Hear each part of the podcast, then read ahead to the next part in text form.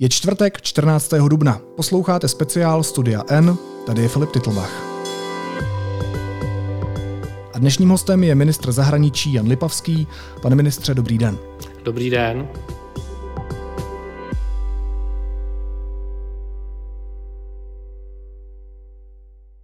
Americký prezident Joe Biden označil ruského diktátora Putina za válečného zločince, který páchá genocidu. Francouzský prezident Emmanuel Macron řekl, že se chce tomu termínu genocida vyvarovat. Tak jak to je? Dopouští se Vladimír Putin genocidy? Předpokládám, že zločiny na Ukrajině bude vyšetřovat těleso, které za tímto účelem dříve nebo později vznikne. Jsme svědky toho, že nyní probíhá aktivita na poli Mezinárodního soudu pro spravedlnost. Česká republika tam bude přispívat experty, minimálně jedním expertem a nějakými penězmi, to už dneska mohu potvrdit. A jedna věc je právní kvalifikace a druhá věc je to, co vidíme na vlastní oči, to, co vidí představitelé, kteří cestují na Ukrajinu, to, co nám zprostředkovávají média. A myslím si, že odporná, opravdu nechutná destrukce Mariupolu, to, čím prochází Charkov, události v Buči, ale i v dalších místech, která neznáme, protože se prostě nedostala na titulní stránky novin, jednoznačně hovoří, protože na Ukrajině jsou páchány válečné zločiny a válečné zločiny páchá válečný zločinec. A samozřejmě vše vychází z přímých pokynů Vladimira Putina a jsme svědky toho, že celý národ, celé Rusko prostě bylo uvedeno do nějakého fanatického fašistického transu. Jsme svědky toho, jak využívají vlastně ten symbol Z, který zdá se nebyl dopředu připraven, ale vycházelo to z těch vizuálů těch invazních jednotek na Ukrajinu ruských a bohužel jsme svědky prostě celé řady těchto věcí a podle mě to do velké míry naplňuje tu kvalifikaci genocidy. Jaký je důvod nechávat si navzájem velvyslance v Praze a v Moskvě? Proč Česko na protest nezavře velvyslanectví a nepřeruší styky s agresorem? Diplomacie by měla být až tím posledním krokem, který v těch vztazích mezi státy odchází. Ta naše přítomnost není žádným způsobem symbolická, je to opravdu minimalistická přítomnost několika lidí, kteří tam provozují zastupitelský úřad a jsou schopni nějaké opravdu bazální komunikace vůči Ruské federaci. Stejně tak Rusko má úplně minimalistické zastoupení dneska již v České republice a je dobré mít tu diplomatickou linku, možnost vyměňovat si informace. Proto tam zůstáváme. Samozřejmě druhým důvodem je, že i přes naše výzvy a varování, aby vlastně čeští občané opustili Ruskou federaci, tak stále tam někteří zůstávají, takže i to má nějaký vztah k tomu a to jsou asi ty nejzákladnější důvody. Existují i jiné kontakty mezi českou a ruskou diplomací, o kterých třeba veřejnost neví? Jsou tam i nějaké jiné linky, než jsou ambasády v Moskvě a v Praze? Samozřejmě na diplomatické úrovni se potkáváme s Ruskou federací asi především na půdě Spojených národů. Zajímalo by mě, jestli jsou Česká republika a Ruská federace nepřátelskými státy, protože pokud se nepletu, tak Vladimír Putin, respektive jeho okolí, nás tak označuje spolu se Spojenými státy. Jsme nepřátelské státy?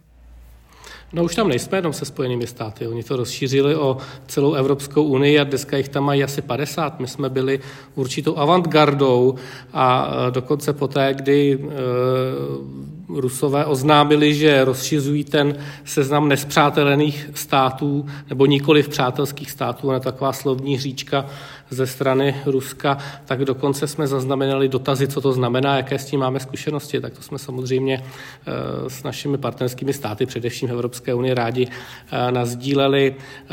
Nemá smysl nějakým způsobem dávat adjektiva těm vztahům.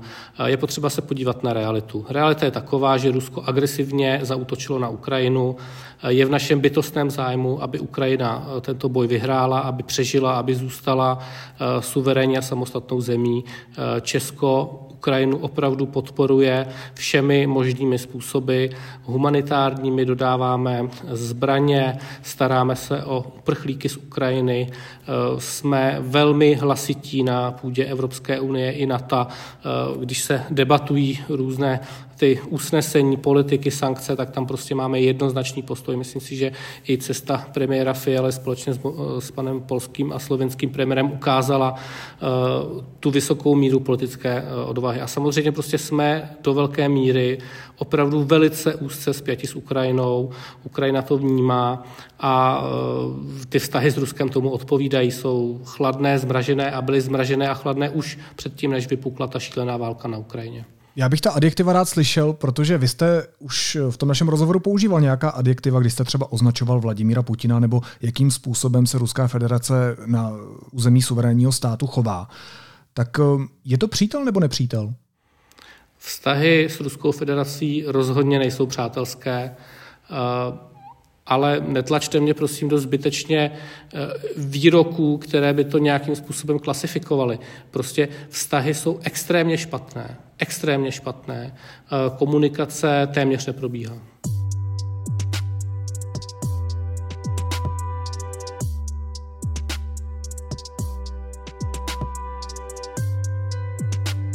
Pojďme k Ukrajině. Na Ukrajinu vyrazila delegace Českého senátu v čele s jeho předsedou Milošem Vystrčilem. Nedávno tam byl taky premiér Petr Fiala. Zajímalo by mě, jestli se plánují i další cesty českých politiků do Kyjeva. Přiznám se, že o dalších plánovaných cestách v tuhle chvíli nemám informaci. Mě požádal ukrajinský ministr zahraničních věcí, abych navštívil Ukrajinu a sám za sebe mohu říct, že mě to nějakým způsobem zvažuji, ale dokud se to celé nenaplánuje, tak to nelze oznamovat. A samozřejmě rád se na Ukrajinu budu vracet. Ta symbolika podpory je v těchto případech, v tom případě cesty premiéra nebo delegace Českého senátu nebo hypotetická vaše cesta do okupované země úplně jasná. Ale co je tím reálným a konkrétním dopadem, který tyhle cesty přinesou? Tak v prvé řadě je potřeba si říct, že když se potkávají politici, tak z toho vždycky vyplyne to osobní setkání. Ten osobní dojem je velice klíčový, vytváření vzájemné důvěry. Takže to, že může na místo docestovat pan předseda Vystrčil, nebo že tam cestoval pan premiér Fiala a potkal se s ukrajinskými představiteli, znamená, že pak, když se telefonuje a řeší se nějaké konkrétní věci, tak najednou vy už víte, že na druhé straně je konkrétní člověk, se kterým jste strávil třeba hodinu, dvě nějakého času a dost často takto vytvořená důvěra je opravdu klíčová k tomu, aby v mezinárodních vztazích se některé záležitosti posunuly dál. Samozřejmě je to nepopiratelný symbolický význam. Já mám zprávu od diplomatů, kteří doprovází pana Vystrčila, že ta realita okolí Kyjeva nebo Buči, Irpině, kterou oni navštívili, že to je nepřenositelné, že to je něco, co se z obrázků v médiích nebo z výpovědí uprchlíků, lidí postižených tou válkou, že se to musí zažít. A to je významná zkušenost, kterou si každý, kdo takto navštíví Ukrajinu, odnáší a je samozřejmě naprosto zásadně důležité, že si to mohou tuto zkušenost odnášet nejvyšší představitele, protože jsou to právě nejvyšší představitele státu, kteří potom stojí u těch klíčových rozhodnutí v té roli, kterou zrovna zastávají, ať už je to role premiéra, předsedy senátu nebo v mém případě ministra zahraničních věcí. Evropská unie i Spojené státy uvalují na Rusko další a další balíčky ekonomických sankcí, ale válka na Ukrajině pořád pokračuje a navíc jsme svědky čím dál brutálnějšího zacházení s civilisty, jsme svědky válečných zločinů. Sám jste to říkal, sám jste hovořil o té nepřenositelnosti pocitů, které na místě mají i lidé, kteří drží tu moc i u nás v republice. Tak čeho jsme dosáhli těmi ekonomickými sankcemi, když ta válka pořád pokračuje? Když se přenesu v myšlenkách zpátky někdy do prosince či ledna, tak se objevovaly ty scénáře, že Rusko zaútočí na Ukrajinu a celá řada těch předpovědí hovořila, že Kyjev padne za 4 hodiny nebo za den, za 2, že ruská armáda je natolik silná a neporazitelná, že Ukrajina nemá šanci se ubránit, pokud nastane ten nejhorší možný scénář, že Rusko zaútočí na Ukrajinu v plné té frontě. A samozřejmě, ačkoliv ty scénáře zde byly, tak vlastně málo kdo tomu chtěl skutečně věřit, že se to může odehrát tím způsobem, který se to nyní již 6 týdnů odehrává. A to, čeho jsme my svědky, jak na poli Evropské unie a NATO, toho západního světa, tradičního západního světa, tak na Ukrajině, tak jsme svědky velké jednoty a Ukrajina se brání se úspěšně. Rusko muselo odvolat svůj neúspěšný útok na hlavní město ukrajinské, na Kyjev. Jsme svědky toho, že celá řada zemí změnila zásadním způsobem svoji zahraniční politiku. Německo oznámilo, že se bude naplňovat závazek 2% výdajů na obranu. Rozhodli o zbrojních dodávkách na Ukrajinu naprosto bezprecedentní. Do té doby nikdy Německo vlastně nechtělo dodávat zbraně do problematických regionů tohoto typu. A Ukrajina jednoznačně bojuje o své přežití a o své evropské aspirace, o to, aby mohla být součástí stejného světa, jako jsme my. Je to doslova civilizační záležitost. A ty sankční balíčky začaly rychle. To, že Putin stupňoval ten tlak a probíhala ta různá diplomatická jednání na všech těch možných platformách, vedlo k tomu, že Evropská unie měla připravené sankce. Ty sankce byly přijaty vlastně záhy poté, kdy byly vytvořeny vyhlásily nezávislost ty dvě pseudorepubliky LNR, DNR a Putin udělal tu ceremonii, tak okamžitě byly dané sankce na ruské představitele. A v momentě, kdy se rozjela ta válka naplno, tak Evropská unie byla připravena v velmi dobré kondici dělat další sankce. Ta představa, že Putin bude odstraněn po té, co oligarchům sebereme jachty, ta se nenaplnila. To je asi evidentní po těch 6 týdnech. Ale je potřeba si uvědomit, že válečná mašinérie Ruské federace má také své limity.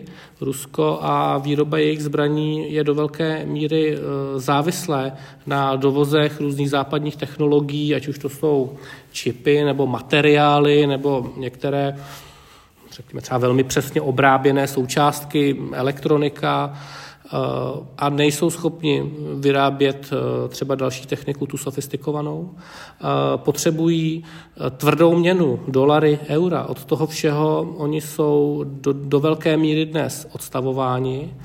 A samozřejmě ta debata teďka v tom 5. sankčním balíčku o tom, které energetické suroviny zahrnout do těch sankcí, protože Rusko vydělává na exportu energetických surovin. 80% produkce nebo příjmů do státního rozpočtu je právě ropa a plyn. Tak z tohoto hlediska musíme Rusku rozumět, že je de facto nějakým ropným emirátem z hlediska struktury příjmu. Tak zároveň je to pro Evropu bolestivé, protože nemůžeme ty sankce přijmout tak rychle, jak bychom si přáli. Ale pokračuje, to jsme svědky 5 sankčních balíčků a 6. je v jednání. To znamená, pokud Evropa vydrží, tak Rusku se bude snižovat schopnost vést válku. To je ta pointa. Ano, takže chcete říct, že je to otázka času. Hospodářské noviny přinesly informaci, že státy Evropské unie by se v nejbližší době měly shodnout na zákazu dovozu ruské ropy. Můžete to potvrdit? Nemůžu to potvrdit a platí to, co říkám vždycky, že dokud sankce nejsou schváleny a dojednány, tak se k nim nějak nevyjadřuje. Co by to hypoteticky udělalo s Putinovým režimem? Ukončilo by tohle válku? Určitě nebudu komentovat konkrétní opatření, ale je zcela evidentní, že takové opatření by vedlo k zásadním propadům příjmů. Zároveň by to mělo samozřejmě i důsledky na té druhé straně, na té naší straně. Dovoz ruské ropy už zakázaly Spojené státy, Kanada, Austrálie. To jsou země, které jsou na těch dodávkách energií z Ruska mnohem méně závislé než Evropa. Zvládla by Unie fungovat bez ruské ropy? Protože podle organizace zemí vyvážející ropu, jak jsem se dočetl, by takovou ztrátu skoro nebylo možné nahradit. Jak říkám, já nechci komentovat podobu případných sankcí a jejich případné dopady, pokud není přesně známo, jakým způsobem jsou ty sankce postavené.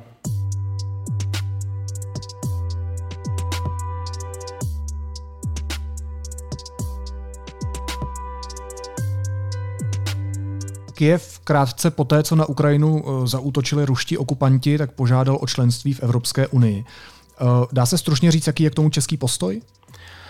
Česko Ukrajinu podporuje v jejich evropských aspiracích a bude to i tématem našeho předsednictví během Evropské unie. Oni doslova bojují na život a na smrt, bojují za to, aby mohli být součástí Evropské unie, Evropy, našeho civilizačního okruhu. A my je v tom nemůžeme nechat, bylo by to od nás opravdu chování na úrovni Mnichova. Tohle já jsem velice rád, že česká společnost pochopila. A není to jenom o politice vlády, je to opravdu o přístupu celé společnosti. Takže touto optikou je zcela legitimní, že vystupujeme na půdě Evropské unie, abychom v úzovkách lobovali za Ukrajinu, protože je to v našem bytostném zájmu. A asi nemá smysl si nalhávat, že jsou v Evropské unii země, které prostě mají problém rychle přijmout další, vlastně kohokoliv do Evropské unie. Ten proces rozšiřování je svázaný hromadou byrokratických pravidel, jsou to ty tlusté dotazníky, různé kapitoly, které se otvírají a zavírají, zemědělství, právní stát, korupce a tak dále, a tak dále. Pojďme dál. Novým velvyslancem na Ukrajině se má stát Petr Pirunčík. Vy jste na podzim u nás v rozhovoru řekl, že když se stanete ministrem, tak byste ho vyměnil, pak jste od toho úmyslu ustoupil. Tak jak to s ním bude? V tuhle chvíli nebudu nějak komentovat záležitost, která je v režimu vyhrazená, takže... No, podle našich informací budete protahovat toho současného velvyslance na Ukrajině do té doby, než budeme mít nového prezidenta, pak Pirunčíka vyměníte, tak to byste mohl potvrdit nebo vyvrátit? Nebudu se vyjadřovat k záležitosti, která se váže k personálním věcem, dokud nejsou jakýmkoliv způsobem vždycky potvrzeny, tak je nekomentuji dopředu. A uvažujete o tom? Platí předchozí odpověď. Tak jinak se zeptám obecně. Chystáte změny velvyslanců, kteří už jsou schválení? Nechystám změny velvyslanců, kteří jsou schválení. Jak teď vycházíte s prezidentem Zemanem? Vy asi dostáváte často otázky na tohle jméno a myslím, že je to i logické, protože ze začátku vaší kariéry co by ministra se jméno prezidenta samozřejmě často objevovalo ve vaší souvislosti. Jak jste na tom profesionálně teď, co by prezident a ministr zahraničí při tom tvoření zahraniční politiky České republiky, která teď hraje vlastně zásadní roli? Přiznám se, že tuto otázku nedostávám zas tak často. Mým primárním zájmem je fungující zahraniční politika spolu s ostatními ústavními činiteli. Pracuji na její koordinaci, mám poměrně téměř až pravidelné schůzky jako konzultace s panem předsedou Vystrčilem, s paní předsedkyní Pekarovou, aktivně komunikuji s panem premiérem Fialou, pan prezident Zeman mé konzultační možnosti nevyhledává. Na druhou stranu to neznamená, že by na pracovní úrovni neběžela komunikace mezi ministerstvem zahraničních věcí a kanceláří prezidenta republiky. Tam prostě ty věci, které mají běžet, tak normálně běží. To znamená, tu mediální stránku věci nelze zaměňovat s běžným ministerským nebo úřednickým provozem a ty zásadní politické postoje s panem prezidentem dojednává pan premiér Fiala. Já si myslím, že jsme téměř až v přímém přenosu vždy svědky výsledky těchto jednání, protože po těch jednáních vždycky ty informace jdou do médií. Takže ve výsledku bych si vlastně dovolil zhodnotit, že politika vlády vůči Hradu funguje poměrně klidně a do velké míry tomu přispívá i třeba postoj pana prezidenta vůči válce na Ukrajině. Pane ministře, jsou na Hradě ruští agenti? To je asi otázka na bezpečnostní složky, jestli jsou na Hradě ruští agenti nebo nejsou na Hradě ruští agenti. Nicméně samozřejmě určitou míru nervozity ve mně určité okolí pana prezidenta Zemana vyvolává, ale dál to nebudu komentovat. Proč to nechcete dál komentovat? Protože to není moje role, není mým úkolem komentovat okolí pana prezidenta. Vnímáte to jako bezpečnostní riziko, tohle okolí? To je otázka na tomu příslušné složky. Na druhou stranu vnímám a vnímal jsem jako riziko některé aktivity, které tam probíhaly, ale v tuhle chvíli, upřímně řečeno, mě se to nějak nedotýká ani výkonu mé funkce. Já si myslím, že je to otázka i na vás, co by ministra zahraničí. Vy jste samozřejmě taky adresátem mnoha dokumentů, které jsou v různých stupních utajení, nějak se to dotýká vaší práce. Vy hovoříte za Českou republiku jako ministr zahraničních věcí. Teď jsme v situaci, kdy se vyšetřuje skartace tajného dokumentu o Vrběticích, kterou nařídil sám Vratislav Minář. Do toho výbuchu se zapojila ruská rozvědka, zemřeli 2 čeští občané. Myslím si, že je legitimní ptát se na to, jestli celá tahle věc ohrožuje bezpečnost České republiky a nakolik se to třeba týká vaší práce jako ministra zahraničí, protože vy musíte samozřejmě kooperovat i s prezidentem. Já jsem člen vlády, tak s prezidentem funguje v kooperaci vláda, tam bych vás jako vlastně se vracíme zpátky k těm jednání premiéra Fialy, která nalezla modus operandi, který vytváří prostor pro vládu a pro její vládní politiku, kterou já potom prosazuji. To znamená, v tuhle chvíli prakticky, kdybych já narazil na nějakou konkrétní otázku, která má k tomu vztah, tak samozřejmě se k tomu vyjádřím. Já rozumím těm vašim obavám, já jsem strávil rok svého života jako opoziční poslanec v boji za to, aby Rusko nebylo v Dukovanech a byla to právě vrbětická kauza, která vlastně dotlačila finálně vládu k tomu, aby tedy našla tu politickou odvahu a nepodlehla tlaku Pražského hradu a prostě ten Rosatom byli víceméně nepřizváni do toho tendru. Takže já tyhle své postoje žádným způsobem neměním a nezaznamenal jsem nějaký zásadní tlak z Pražského hradu, kterému bych se měl podvolit. Já myslím, že to nejsou jenom moje obavy, ale že jsou to obavy velké části této republiky, za kterou se ptám. Ještě jedno domácí téma, které má přesah do těch zahraničních vztahů.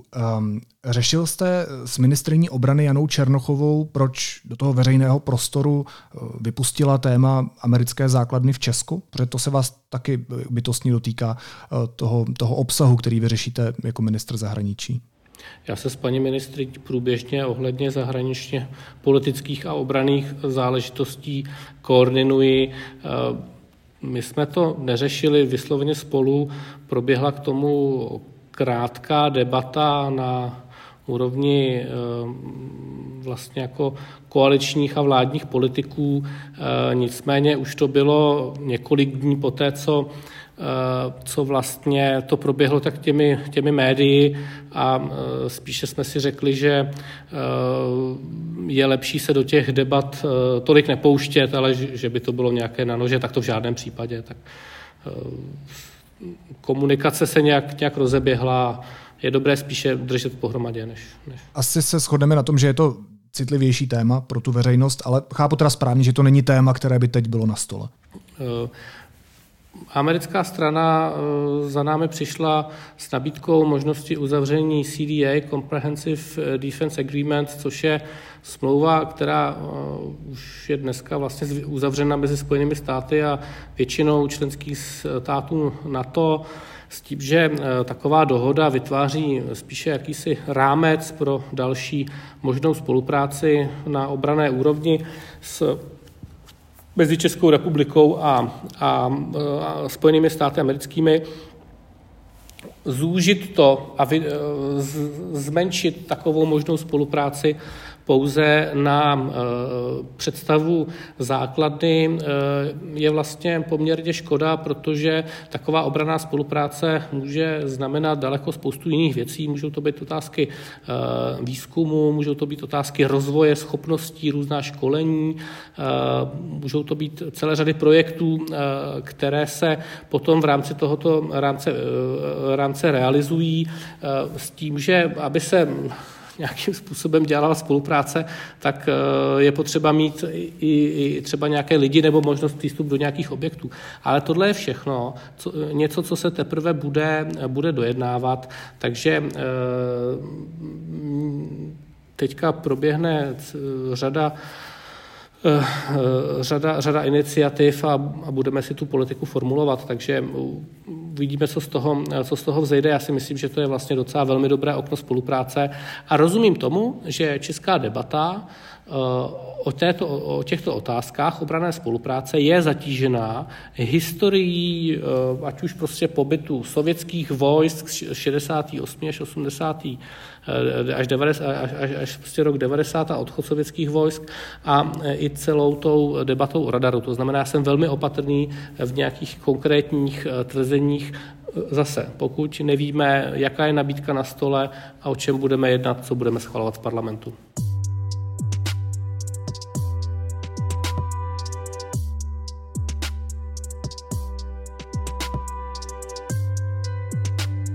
Rád bych se dostal ještě k zahraniční politice jiných států, než je Česko. Mě by zajímalo, jak si jako český ministr zahraničí vysvětlujete, já si můžu dovolit tu příznakovost, chladné, odtažité reakce Německa nebo Izraele v téhle válečné situaci. Já bych neříkal, že německé reakce jsou chladné nebo odtažité. Německo je jako klíčovým hráčem v Evropské unii, klíčovým hráčem všech těch sankčních balíků a je to právě obrat na německé politické scéně, který do velké míry přispívá k tomu, že Evropská unie je schopna mluvit jedním hlasem třeba i se Spojenými státy a o tom, že Německo navyšuje obranný rozpočet a dodává zbraně na Ukrajinu, je prostě zásadní obrat. V případě Izraele tam můžeme pozorovat takový ten, řekněme, klasičtější geopolitický přístup, kdy oni nechtějí přijít o své vztahy s Ruskem, které jsou pro ně důležité z celé řady důvodů a myslím si, že košile bližší než kabát, prostě ruská přítomnost v Sýrii je významným prvkem pro to, aby Izrael vůči Rusku v tuto chvíli nezaujal tak tvrdý postoj, tak jako třeba státy EU. Na druhou stranu si musíme uvědomit, že Izrael nepožívá ochrany jako státy v EU nebo v NATO a jsou tam trošku sami na Blízkém východě, takže já tomu rozumím, že balancují. No jenom k tomu Německu. Já bych řekl, že ty vztahy přece byly hodně chladné nebo byly hodně zdrženlivé. Myslím, že to kritizoval i sám prezident Ukrajiny Volodymyr Zelenský, že na začátku války Německu přece neposkytovalo prakticky žádné zbraně. Teď po rozhovoru se Scholzem Volodymyr Zelenský ocenil, že ten dosavadní německý přístup se mění, že se teprve mění, že to považuje za logické, protože většina Němců s tím souhlasí, že je vděčný, že očekává, že vstoupí v platnost všechno, na čem se spolu dohodnou. Spousta mezinárodních analytiků považovalo ten přístup Německa za jaksi velmi zdrženlivý, že jim opravdu jako velmi trvalo, než se za Ukrajinu postavili. Ale v tomto hodnocení bych s vámi souhlasil, že přístup Německa byl zdrženlivý, ale je to právě o tom enormním tlaku, kterému je Německo vystaveno, že ten zdrženlivý přístup se proměňuje a já Německo přirovnávám k opravdu velkému balvanu, se kterým je těžké pohnout, ale když už s ním jednou pohnete, tak ho máte tam, kam jste ho dostali a to je v mém vnímání německá politika a i ta německá politika prochází vnitřní dynamikou, je tam vláda složená ze tří koaličních stran, německá ministryně Annalena Baerbock za zelené, ta by určitě byla více pro Ukrajinu z hlediska té pomoci a rychlosti a míry té pomoci a pak je tam kancléř za sociální demokracii, který jako se k těm postojům propracovává trochu déle. Ale zase mluvit o chladných vztazích, to si myslím, že prostě jako neodpovídá té realitě dnešních dnů, kdy opravdu ty výsledné konsenzy na úrovni Evropské unie, která přijímá ty sankce, jsou poměrně silné. Ano, mohly by být silnější, ale jsou poměrně silné a hlavně ty sankce platí na rok. To znamená, dneska Rusko ví, že prostě rok nebude moc celou řadu věcí dělat a bavíme se o dalších sankčních balících. Ty sankce jsou ve výsledku opravdu silným nástrojem. Kdy bude ten moment, kdy si Evropa řekne, vy říkáte na rok, ale kdy bude ten moment, kdy si Evropa řekne, tak už dost, už není potřeba dělat žádné sankce, teď už je konec, teď už jako to je ta doba, kdy ruští okupanti opustí Ukrajinu, nebo ještě následně bude Evropa trestat Rusko za tuhle agresi? Tak v mých očích je to moment, kdy Ukrajina dokáže obnovit svoji suverenitu a své území v oficiálně uznaných hranicích. A proč ten rok? Rok je způsob, na který jsou sankce v EU přijímány. Takže případně se jenom prodlouží. Přesně tak. Tichou procedurou, tak jako se prodlužují sankce za Krym například. A úplně poslední otázka. Nezmínili jsme jednu zemi, která je v tomhle velmi zásadní, velmi důležitá, a to je Čína.